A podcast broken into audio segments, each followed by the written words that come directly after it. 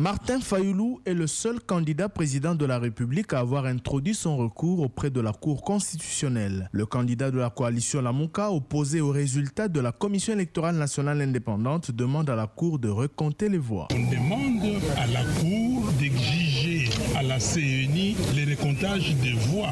La CENI va amener ses PV, nous allons amener nos PV pour confrontation. Et après la publication des résultats des législatives nationales, la coalition au pouvoir, le Front commun pour le Congo, rafle la mise avec près de 350 sièges sur les 500 que compte l'Assemblée nationale de la RDC. L'opposition, la Moka et Cap pour les changements réunis ne se contentant que du reste. Pour Nemi Mouilania, directeur de cabinet de Joseph Kabila et coordonnateur du comité stratégique du Front commun pour le Congo, une cohabitation s'impose désormais entre Félix Tshisekedi qui a remporté la présidentielle et la coalition de Joseph Kabila majoritaire au Parlement. L'évidence, c'est que quand on a la majorité euh, parlementaire dans un régime semi-présidentiel, donc euh, parlementaire rationalisé, on forme le gouvernement. Et donc il y a une cohabitation qui s'impose. La question, c'est de savoir si forcément ça serait une cohabitation conflictuelle ou une cohabitation de collaboration. Je pense que le message du peuple congolais appelle plutôt la classe politique à travailler dans la collaboration. Les personnes interrogées par Top Congo FM saluent la publication à l'heure de ces résultats. Les résultats reflètent en fait la voix de la population. Nous avons vu